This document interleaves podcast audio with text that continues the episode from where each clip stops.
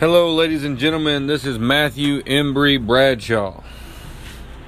I am the POTUS of 2020.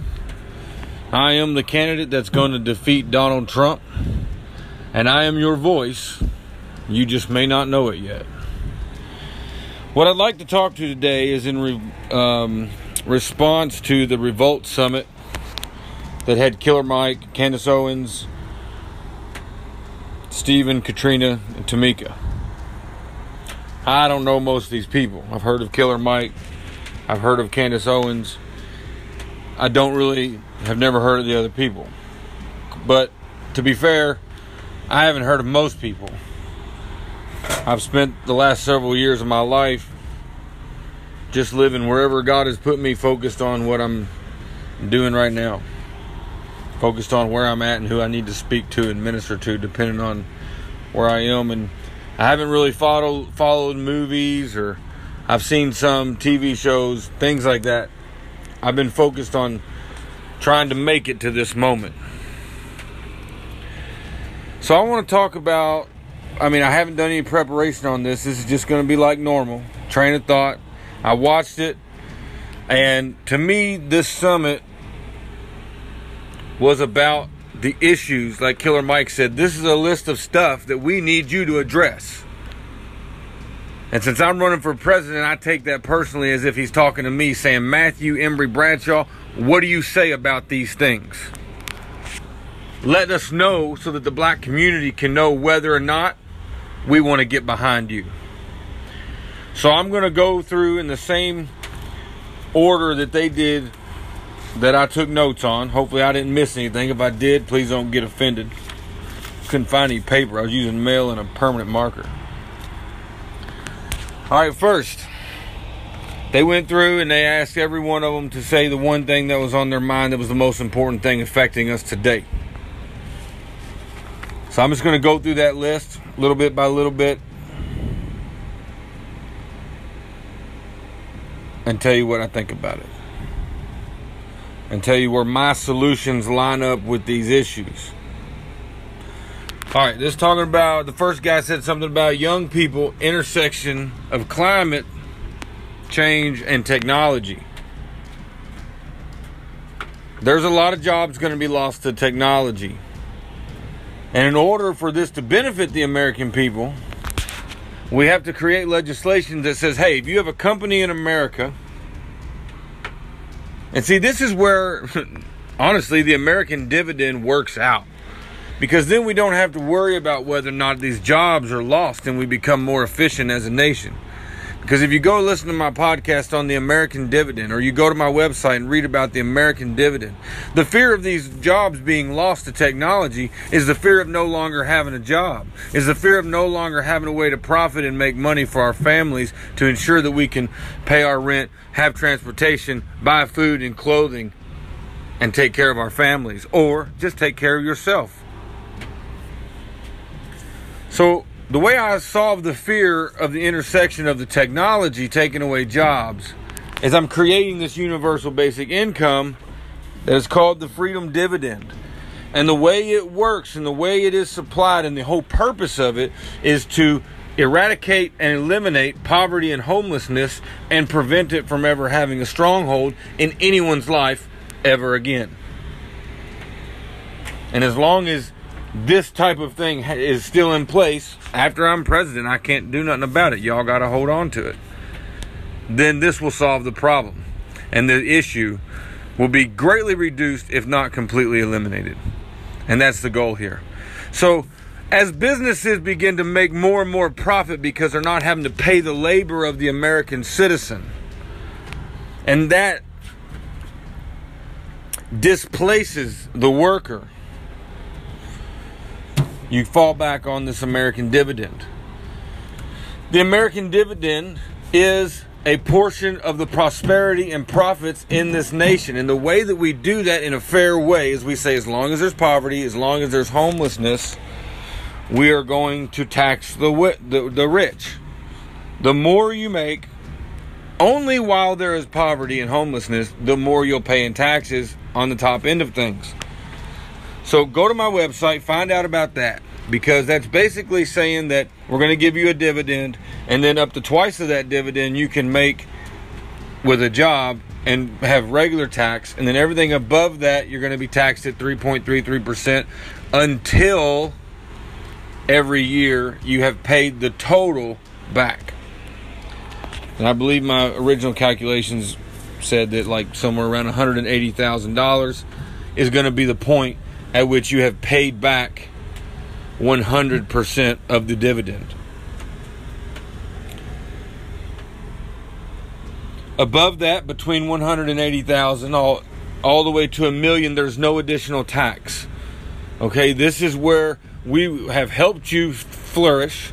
You have given back what we've helped you to flourish with, but it's still put into your bank account every time in case of an emergency, in case you lose your job, in case you get sick, in case you can't work, in case your job is replaced by a robot you immediately can fall back on that. So if you budget properly and you look at that money and you see that as your safety net, you say, I'm never going to live above my means. And as long as I don't live above these means, I'll always be okay and able to provide for me and my children.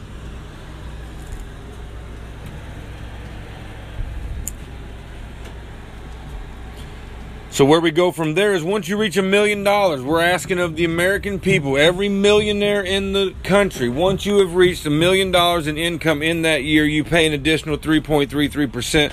We call it the poverty or stranger tax, and it's going to go towards those who need help. You might not know the people that need it. They might be a stranger to you, but they're an American citizen and they're going to help you. You're going to help them because you're a millionaire. And let's say, well, I didn't need your help to become a millionaire. That's true. But you are the benefit of those who have worked and labored at low wages and poverty wages, and we're changing that, so we're not listening to that argument anymore. Because what's happened is we've allowed the people who are rich to maintain their richness without giving one bit of care to those who are suffering. And we have allowed tax credits. We've allowed tax cuts that give the rich paying like 4% while people others are 30 or more. While the middle class and lower class and the poor are paying much higher taxes. So we're going to balance the playing field of no more than 20% taxes. This is going to and we're going to instill this this dividend, this American dividend, and this, and so as the technology makes the billionaires more more money, more money is put into the system, and that's how we make up for it, and that's how the American people get secure, even in an insecure time. That's how people have income, even when their income is taken away from them. So look on my website to know more about that. And that brings me to the next point. Some people talking about socialism. Socialism can be the most destructive thing on earth. And what I've noticed in my observation of history is that socialism always fails when corruption is present. And I'm not really for socialism. Some of my ideas and solutions might be socialistic in their format because you could put a label on it saying so. But I did not study socialism to get where I stand on this. I studied what is right and how can we do it. How can we do what the Bible says to do and make sure that nobody is without? How can we do that? How can I do that legislatively without infringing upon your rights and without doing something that's unfair to you? And what we have to do is we have to, once we give this American dividend, this is going to fix the foundation of America. So before we put concentration into black communities, Asian communities, Indian communities, whatever communities, until before that is our focus, the specific community, first we put out this dividend and we watch as that allows the communities to rise on their own. If I start giving you $2,650 in an American dividend to everybody over 18 plus $900 to the parents, 450 of that has to be split with the child once they reach the age which they can drive. That means that money is now going to go to that child where before it was entrusted into the parents. And once that child is either on their own, emancipated, 18, or driving, or whatever the criteria ends up being, that we say this is a fair time when this child needs responsibility. Because you never know there might be some parents out there that are taking the money and using it for nothing and letting their children suffer. Okay that ain't fair. We're here to lift people up and i want somebody right before they become on their own which some kids are on their own at 13 14 12 10 less. Before they get on their own i want them to be, have a foundation underneath them so that when they become of age the adult age and they begin to receive this american dividend if they don't if they want to start their own business in their community whatever that community is i really want to get away from all color I really just want to be Americans. And that I think balances the playing field. You know, I grew up as a poor white poor white boy. Never had a whole lot. At different times when I lived, my parents were divorced when I was three, so depending on who I was living with, my mom, my dad, aunt, aunts and uncles, family members, grandma, whatever. Depending on what type of atmosphere I grew up in, depending on what I was exposed to. You know, was I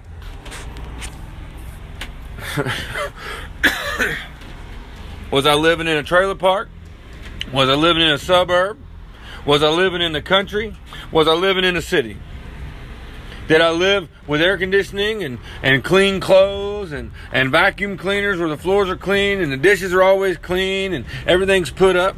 Or did I stay and live in places that were flea infested and mosquito infested and mouse and rat infested? And things piled up because you couldn't afford to do things. You didn't have the money to pay the water bill. So you took a five minute shower real quick versus a 30 minute shower and really enjoy that water running over your body and getting clean and getting thoroughly clean and actually taking the time to be able to get clean. And pay attention to your toes and scrub your head and something like that. You know what I'm saying? There's a difference in the way people grow up because of the opportunities in their communities. And when we give out this American dividend, the black communities, the Hispanic, white, Asian, it doesn't matter what you what what you want to label yourself as. If you are an American, you get this dividend and then that will empower you to rise. And then you that is my way of immediately investing into every community in the United States and doing it in the most fair and balanced way that I can think of. Secondly, I'm going to pardon every crime that I can. Every crime that is unjust, I'm going to pardon. And that's going to send fathers home. That's going to send the men who have the, the, the information in their minds of how to do things, the skills, the knowledge, the wisdom, because they've lived longer and they can impart that into children. They can tell them to do what's right and to handle things this way instead of that way. When we return the fathers to America, and I'm talking about fathers of every race, we are the human race. And we are Americans. And when we when we bring back the family to the families,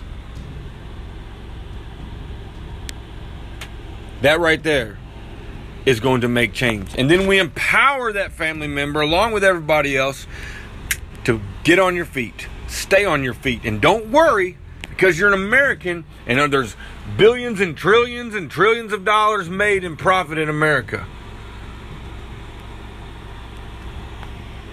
I'm going to make sure that you get the American dividend. And the more prosperous we become, the bigger the American dividend will become.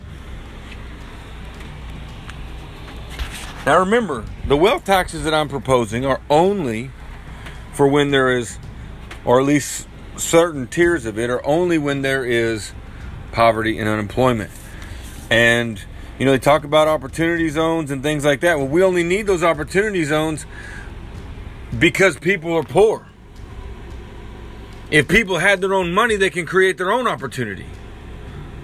You can find opportunity. If you give somebody resources, they can find something to apply them resources to. But as soon as you take away the breadwinner, as soon as you apply depression to a wife and a child because their father, their brother, their cousin, uncle is now in jail because of crimes that should never be crimes, you instill fear into people. Try to rise and see what happens.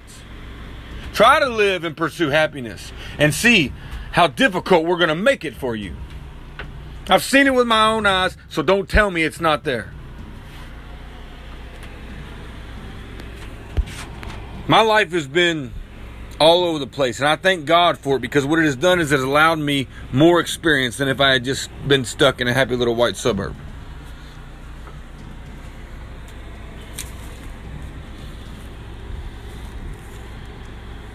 All right, let's see what's this say. Sometimes I, I scribble down because home something, gun control, mass incarceration, police brutality. What does that say? All right, I, am sorry I, I, I'm, if I'm missing this one. Um, but talk about gun control. I'll be honest with you. I'm not for the gun control most people like. I have no problem with you having to take a background check.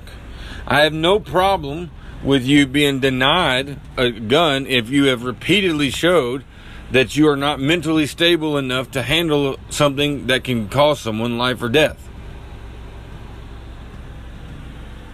But you have to show me that. I'm not just going to assume that because you got angry at somebody at work. And so you had to take an anger management class. And so now you got this on your record, so now maybe you shouldn't have a gun? I don't think so. People get angry. Jesus got angry.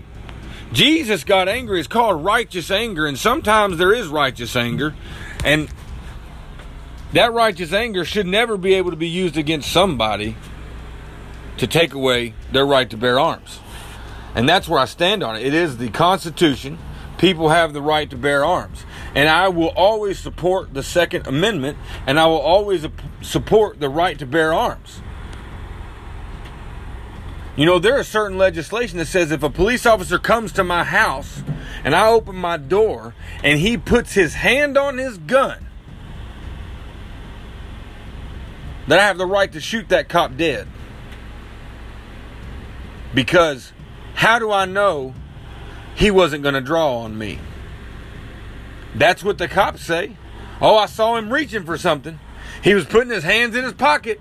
He was going to grab something. So I shot him. I shot him dead. He decided he wanted to maybe possibly try to pull a $20 bill over somebody and give somebody a $20 bill, counterfeit $20 bill. Well, guess what? If he had this American dividend, if he hadn't been in a situation where his life was crap,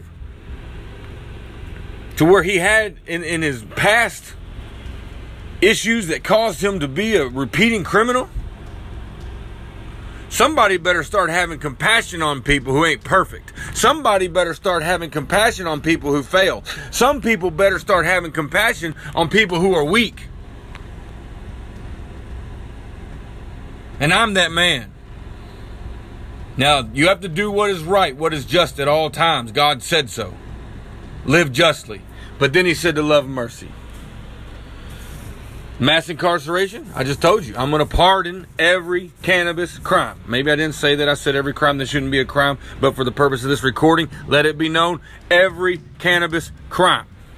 I do not care if you were selling it, if you were growing it, if you were smoking it, if you were carrying it cannabis, unless I will say this, I'll draw the line. I do not want to authorize the non parental or guardianship approval of the application of cannabis to children. Because that will fall underneath the responsible adult use of anything, which I am for the responsible adult use of anything. I'm for the responsible adult ownership of anything. So, if a responsible adult, the mother, who is responsible, the father who is responsible for the outcome of that child, says, My child needs cannabis, fine. Sign a piece of paper saying that my child needs cannabis and I'm taking responsibility. Boom, done. Then use it responsibly. Give it to your kids. You know, I would much rather people take cannabis in any form and grow their own medicine than to be chained to pharmaceuticals, chained to opiates, chained to another tax upon the American people. You see, when I tell you that you have to have this in order to stay alive, when I tell you that your blood pressure is this and your this is this, and I don't go to the root of it, I just say, here, let me let me take care of the symptoms so you can be a comfort and it'll make you last longer and you're less likely to have a heart attack. And if you don't conform and bow, your life is not going to be what you want it to be or as long as you want it to be. And then you say, well, how, how much is this going to cost? Pharmaceutical tax, that's how much it's going to cost. It's going to cost whatever the pharmaceutical company decides. It's going to cost whatever your insurance company decides. It's going to cost whatever the level of mercy and compassion of the leadership decides.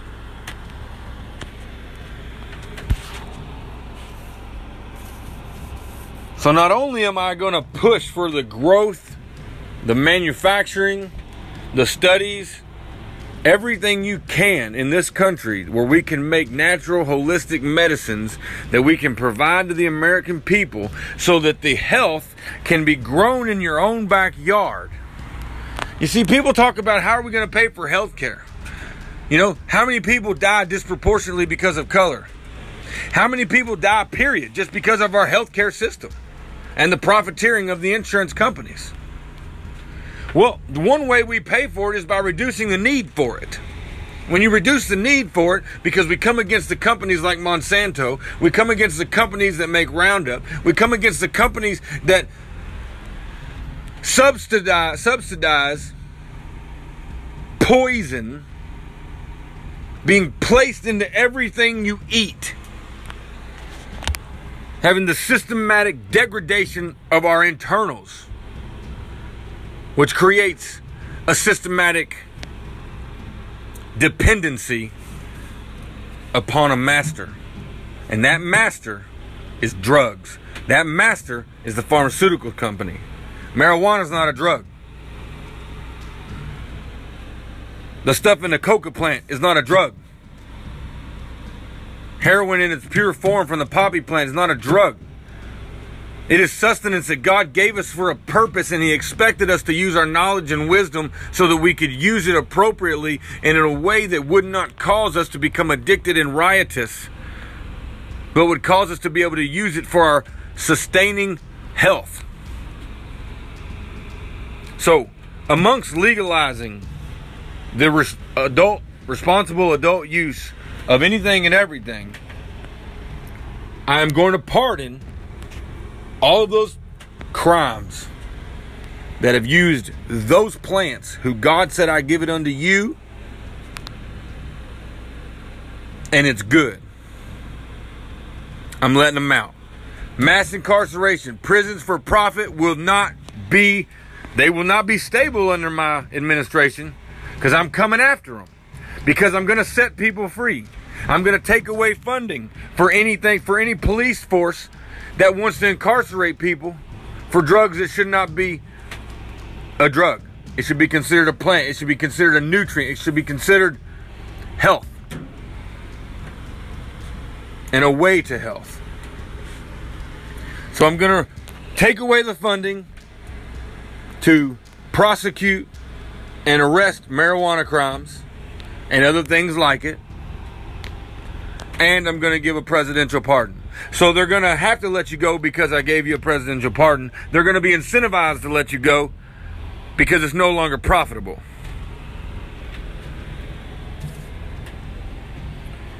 Military police and brutality. I would like, if it's possible, to restructure our police to where they are the most upstanding citizens that live within a community.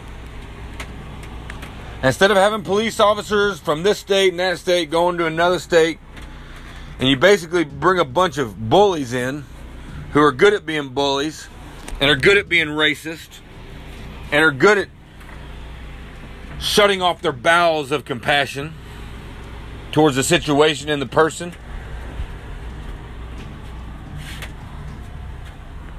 Man, if I was a cop and I got called in to somebody gave a counterfeit twenty dollar bill, and I was gonna go there, I was gonna be like, "Look, man, these person just called me in here. They said you gave a twenty dollar bill that wasn't real.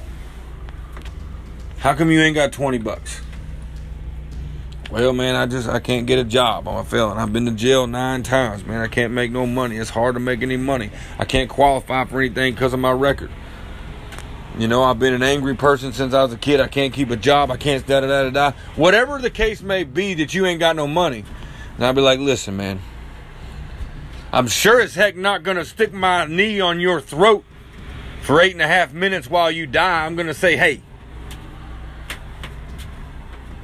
President Bradshaw's doing some things. He's gonna make this possible. Here's here, I'm gonna go. I'm gonna go cover your tab this time. Don't do that again. If you knew it was counterfeit, don't do it again. Because change is coming. Change is coming. You hear me? Change is coming. Hope is coming. And I'm not trying to be some white knight. I'm only trying to be the servant leader that God has called me to be. In 2011, He called me in the middle of the night and told me this is what I'm going to do. And I said, Lord, if you'll prove it, I'll give you my life no matter what it costs me. And I'll serve the American people. First, I objected and said, I want nothing to do with this. I have no interest in politics. I have no interest in trying to do the impossible. I'll vote. But God said this is what He's called me to do, so here I am.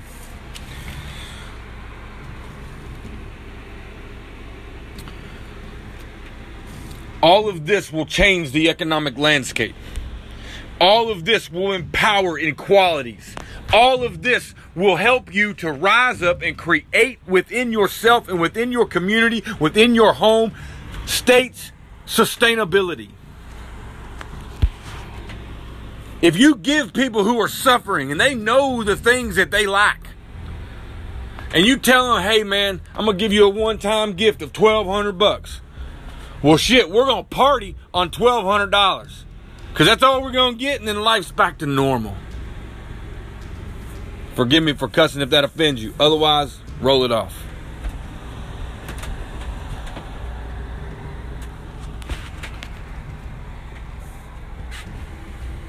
But when you give people and you hold people up and you say, hey, I'm going to allow you to dream. And I'm going to give you the resources to build that dream. If you live frugally, you can take all these dollars and build you something for you, for your family. Build up your community. Increase the potential of the economic landscape in your community, in your own life. Get you a better car. Be able to afford to pay for hot showers and clean water to wash your clothes so that you can go to an interview with clean, good clothes that aren't wore out because you can afford them. And it ain't a, a, decision of, well, man, I'd really like to get a new outfit this month, but if I do, I'm going to be eating ramen noodles for three or four days. You know, I can buy that new shirt and that new pair of pants, or or I can eat a little better. Because this is X amount, that's all it's coming in. That's all it's gonna be here. You know, people on food stamps live on 50 bucks a week. Tops. If you ain't got nothing else than that, because you can't do nothing else than that, that's your economic landscape. So the freedom, sorry, the American dividend gives you the ability to be sustainable, gives you the ability, the empowerment to create a sustainable infrastructure for yourself.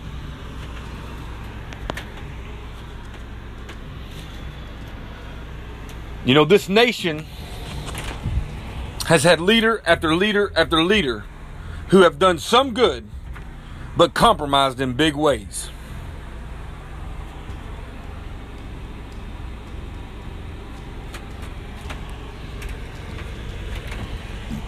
Some people are afraid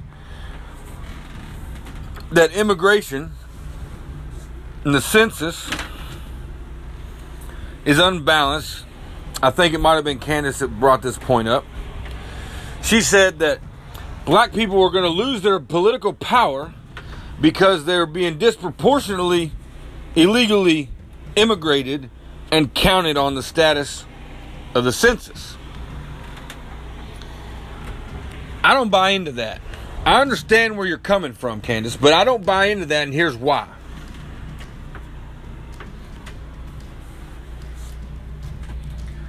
If the people rise up as Americans, if we hold hands in unity as Americans, and we put the rose colored glasses on, and we all look at one another as one blood, the percentage of population becomes irrelevant.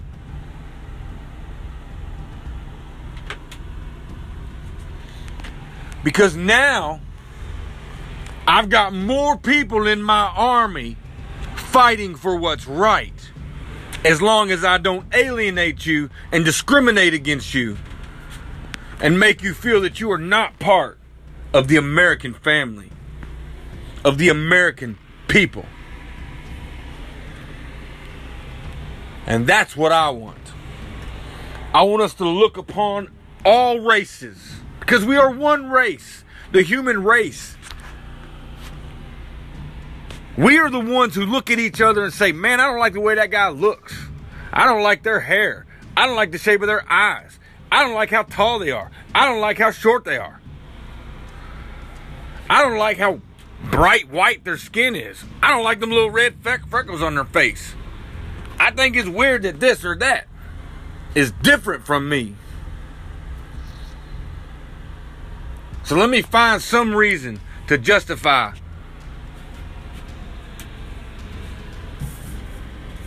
segregating and discriminating because of that. Throw it away. You're an American, I'm an American. You're my brother, you're my sister. When Jesus was talking to his disciples and hanging out with some people, they're like, hey man, his mom and his brother came to the house. They're like, hey man, is Jesus in there? And they're like, yeah, let me go get him.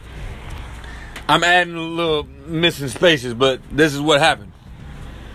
Then they say, hey, Jesus, your mom and your bro's outside. They want to talk to you. And Jesus said, because remember, he says, pay no respect respecters of persons. He said, look around you. These are my brothers. These are my sisters. These are my this is my mother.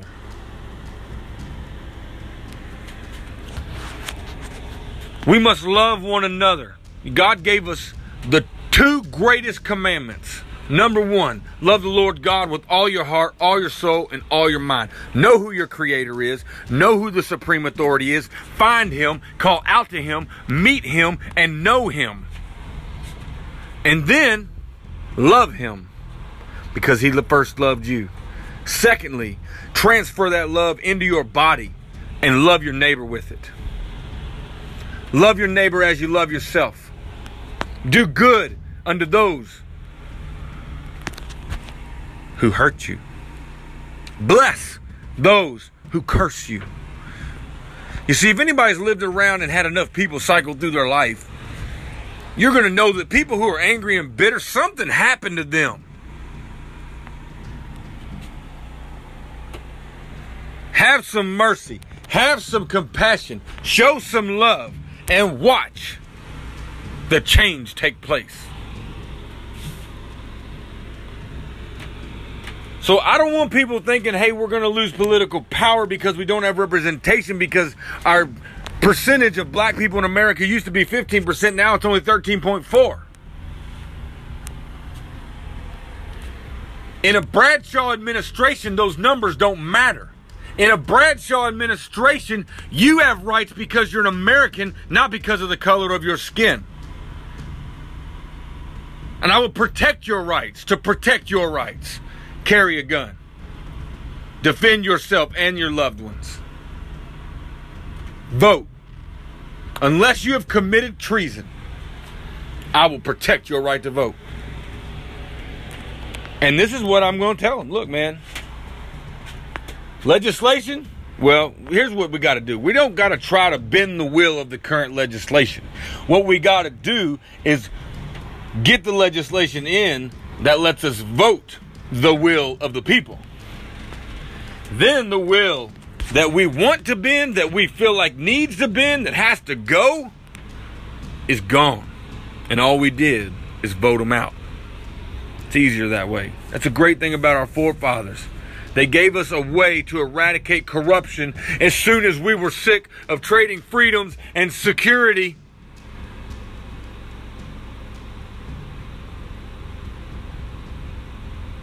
Now we can rise up and vote out the corruption. Because when you trade that for convenience, trade it for making things easier, you lose your liberties. All right. This is saying, I don't remember who said this, but they said white supremacy is normalized and winning. I don't feel that way. Not under my administration. Because here's the thing even the devil, when he turns against his own house, his kingdom is going to fall. And when you have a political head who is turning against the members of the house, like Trump did in this coronavirus, when he had the ability to take trillions of dollars and place it directly into the hands of the American people, the small business owner, the entrepreneur, the waitress, the Uber driver, directly into the hands of the citizens so that they could stay safely at home, shelter in place. Instead of doing that, he gave it to big corporations. He gave it to his buddies. He gave it to his cronies. I said from the moment he got elected, from the really the moment he began running, I said if Trump wins, he's going to line his pockets and all his cronies' pockets. That's what he's doing. Every now and then, he's like, hey, here's a bone to chew on. Here's a little bone. Don't pay attention to this purse of gold I'm passing over here to this corrupt deal we're making. All right, the other thing, they mentioned something about trap the vote. But back to white supremacy. I'm not a white supremacist. If you can't tell that by now, I don't know what you think. I love God. I believe we are all one blood. I don't care what color your skin is. I don't care what you look like. You are my brother. You are my sister. Even if you don't receive me as my brother and my sister. God said we're of one blood. God said to love you as I love myself. God said, as your leader, I've got to solve your problems. As your servant leader, I will serve you in the power of the most executive office with the executive pen writing legislation that brings you freedom, that brings you liberty, that brings you out of prosperity, I mean out of poverty and out of homelessness. That makes a way for you to dream and then empowers you to dream and fulfill that dream.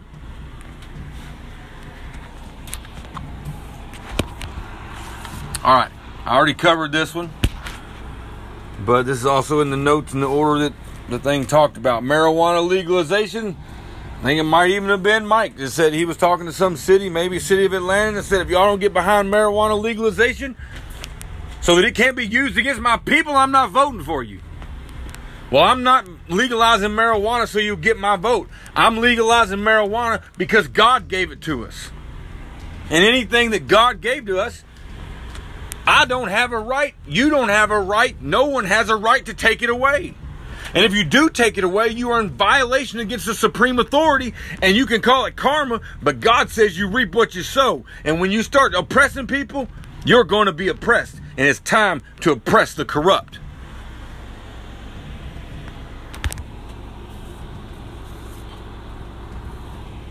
inner city schools.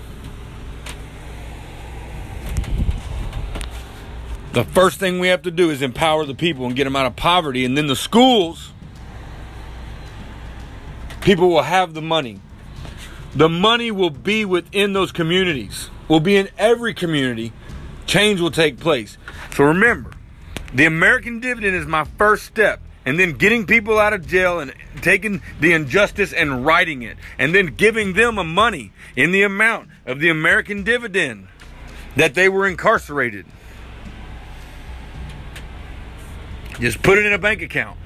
And as long as you leave it in that bank account, it can be used two ways. Let's say you're going into an area that the Bradshaw legislations and freedoms have not come to that area, and you know as soon as I let you out, you're going to go right back, and until change happens, you're going to be incarcerated again. And I'm going to have to pardon you again. Because the legislators that are currently legislating are corrupt and refuse to bend to the will of the people.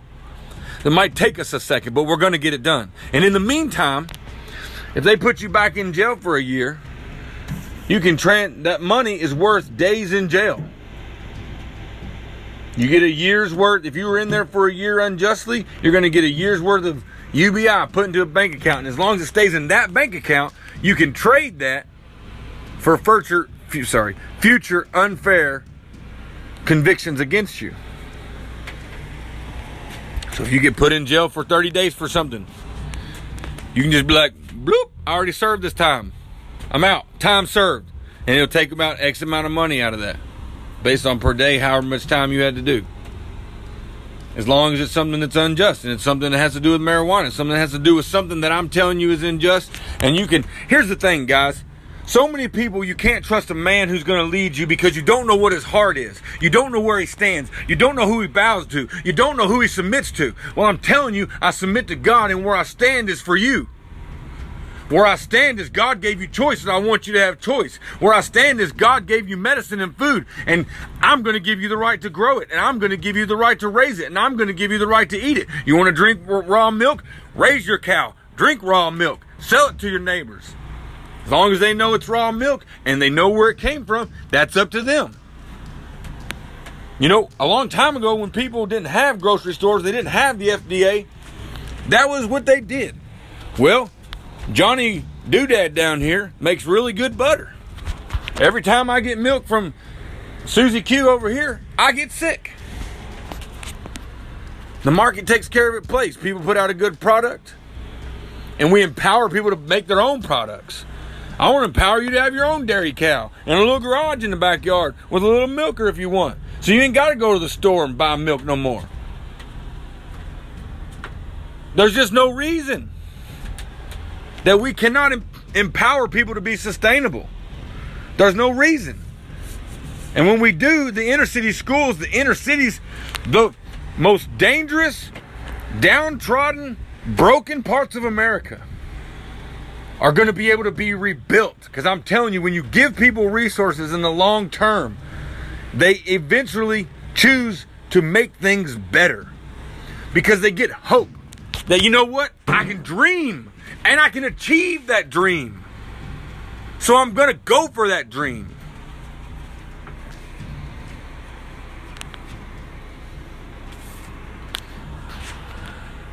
You know, this nation has destroyed the family. You know what I want to do instead of giving people and first of all I want to address this because I am a minister. And I want to address this from a moral standpoint.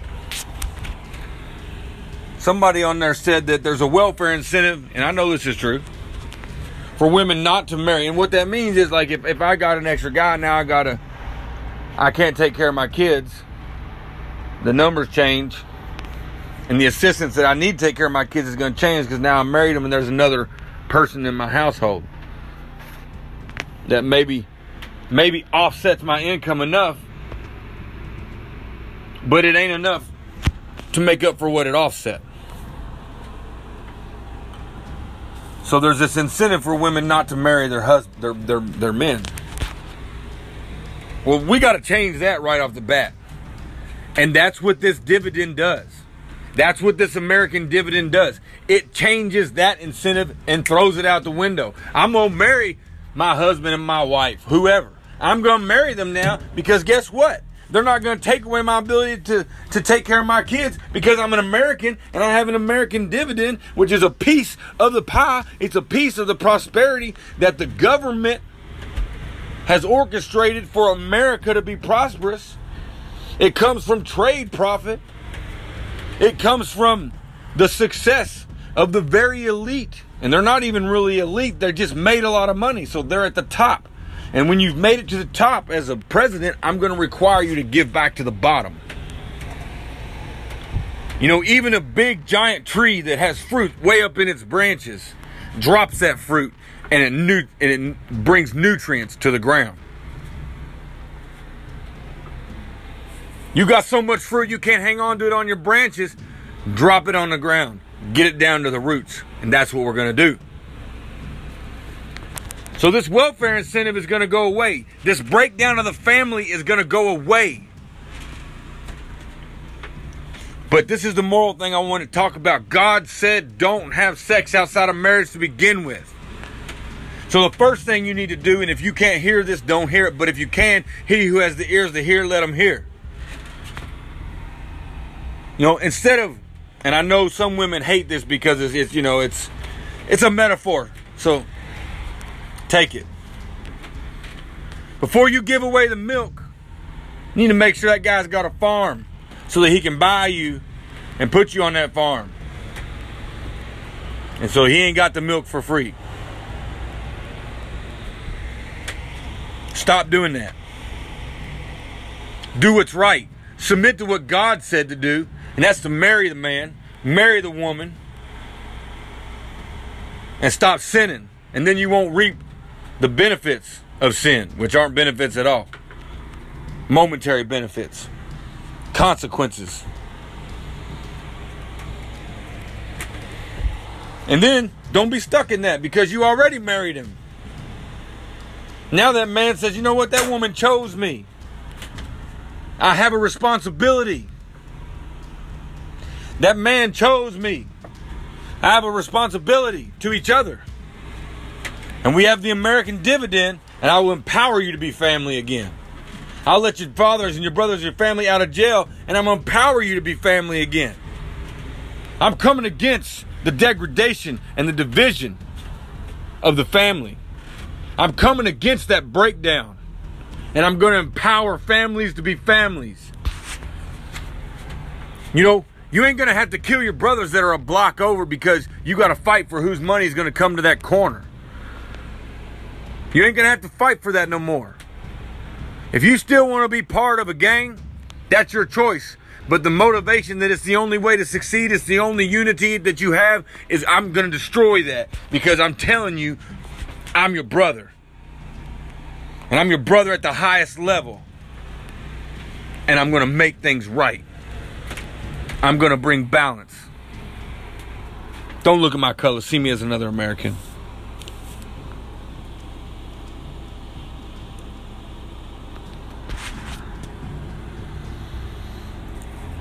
But one thing we do have to make sure that we do is we got to bring the fathers back to the homes.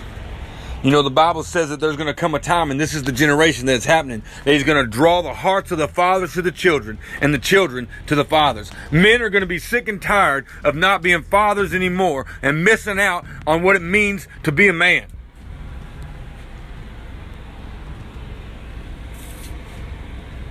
What it means to be that permanent partner, that permanent head, that permanent influence into their children's lives, into the path of their family. You know, most of the women that I've known that don't want to listen to a man is because every time they've listened and submitted to a man, a man has failed them because of their own selfish weaknesses. That's not always true. But think about this if you're a black lady and you're in a place that is discriminated against and racism is rampant in the police and laws like illegal marijuana oppress your men and your men are more likely to be arrested and incarcerated than anything else, why wouldn't you want to go with a white dude? Why wouldn't you want to put your hope not in a man, a black man? Because you know you're going to lose him. You know he's going to get killed. It's just like people, and I'm not saying this is for all of it, but this is a mindset.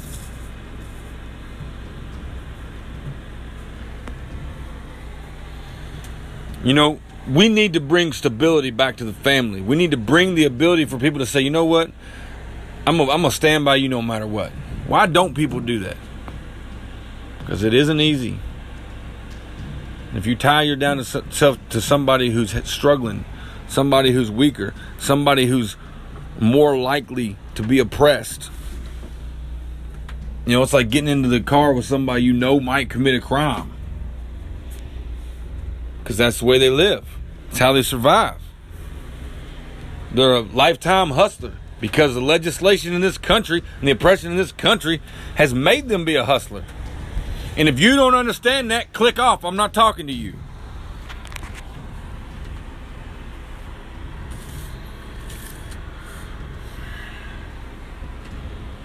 Big Mike was talking about people saying who's got the who's got the better master. I'm running so that you don't have to be under the thumb of a master. I'm running so that hopefully when you see me get elected, you're going to find out who God is because I'm going to tell you. And then hopefully he'll become your master.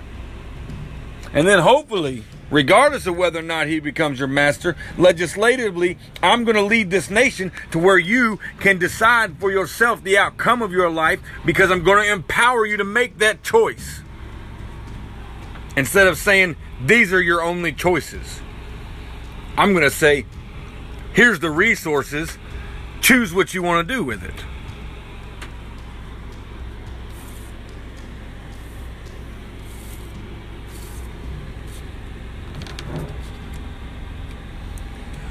You know, Big Mike said, Killer Mike said that there's always going to be a slave class in America.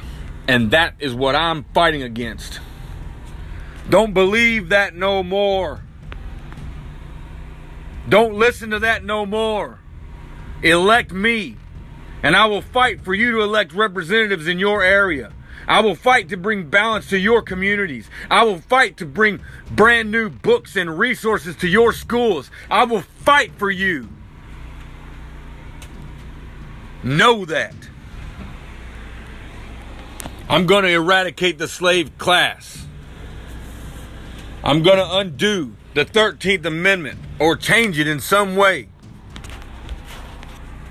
If we if we can't get rid of it, then we're going to alter it or we'll make it we just need to get rid of it.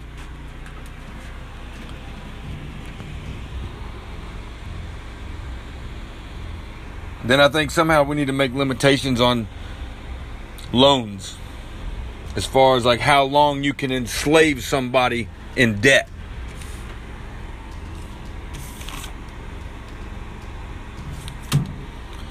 Guys, my name is Matthew Embry Bradshaw.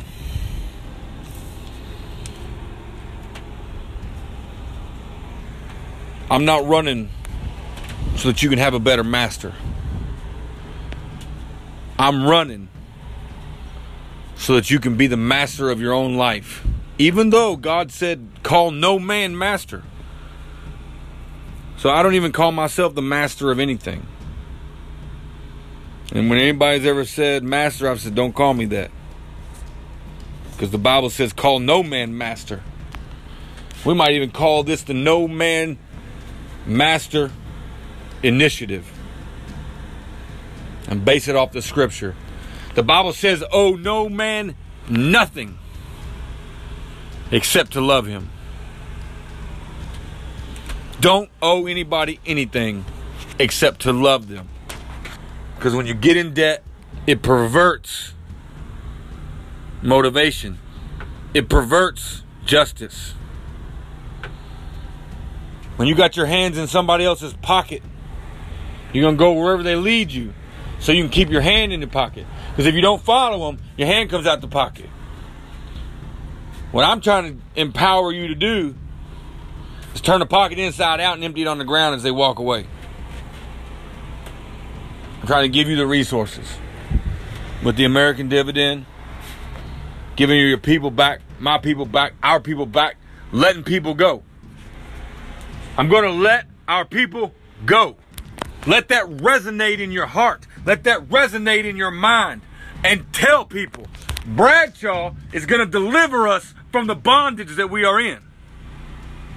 With God by my side empowering me, I am going to deliver you from the chains of oppression. I can't do this as a senator. I can't do this of any form of Congress, mayor. The only way to effect change is to get an uncompromising man of God who will not bend. And I love God, and He is my God. He is my master. And I answer to Him. You don't have to worry about me answering to you because I answer to him. You don't have to worry about me answering to a pharmaceutical company because I answer to him. You don't have to worry about me answering to any specific group or money holder because my hands are in the pocket of God. And what I see him doing is emptying it. He's done took his britches off and shaking his pants upside down. He's done opened up his wallet and said, I will provide all of your needs. Call no man master. Seek ye first the kingdom, and these things will be added to you. We have to trust in the Lord with all of our hearts. And as we look upon this land, lean not upon our own understanding we must, in every way that we go, legislation, morality, doing what's right because it's right, we must acknowledge Him. And if you can't, that's okay right now. God is merciful and He still calls your name. Know this. My name is Matthew Embry, E M B R Y. Spell it Matthew with two T's, Bradshaw. I will deliver our people. I will break the chains. And I will set us free. I will bring equality to this nation. I will give you the ability to dream again and the ability to fulfill that dream. I will defend and prop up our institutions that defend our liberty.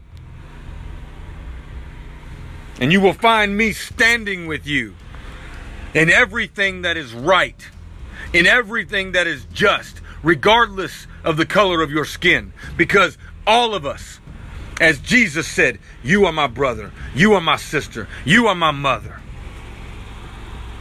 And he said, The greatest among you must be the servant of all. And that's what I'm asking you to do. Elect me so that I can be the servant of all. Remember my name. Exalt the name of Jesus above all. But then remember my name and speak it across your lips.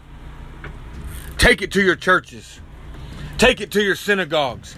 Take it to your mosques and say, I might not believe in what he does when it comes to God, but this man is going to fight for me. He's going to fight for what's right because what's right is always right. And I stand upon that foundation. Thank you for tuning in. Go to the POTUS2020.com. You're going to be seeing me soon. I'm about to get out of here. I got a repair to do on the truck.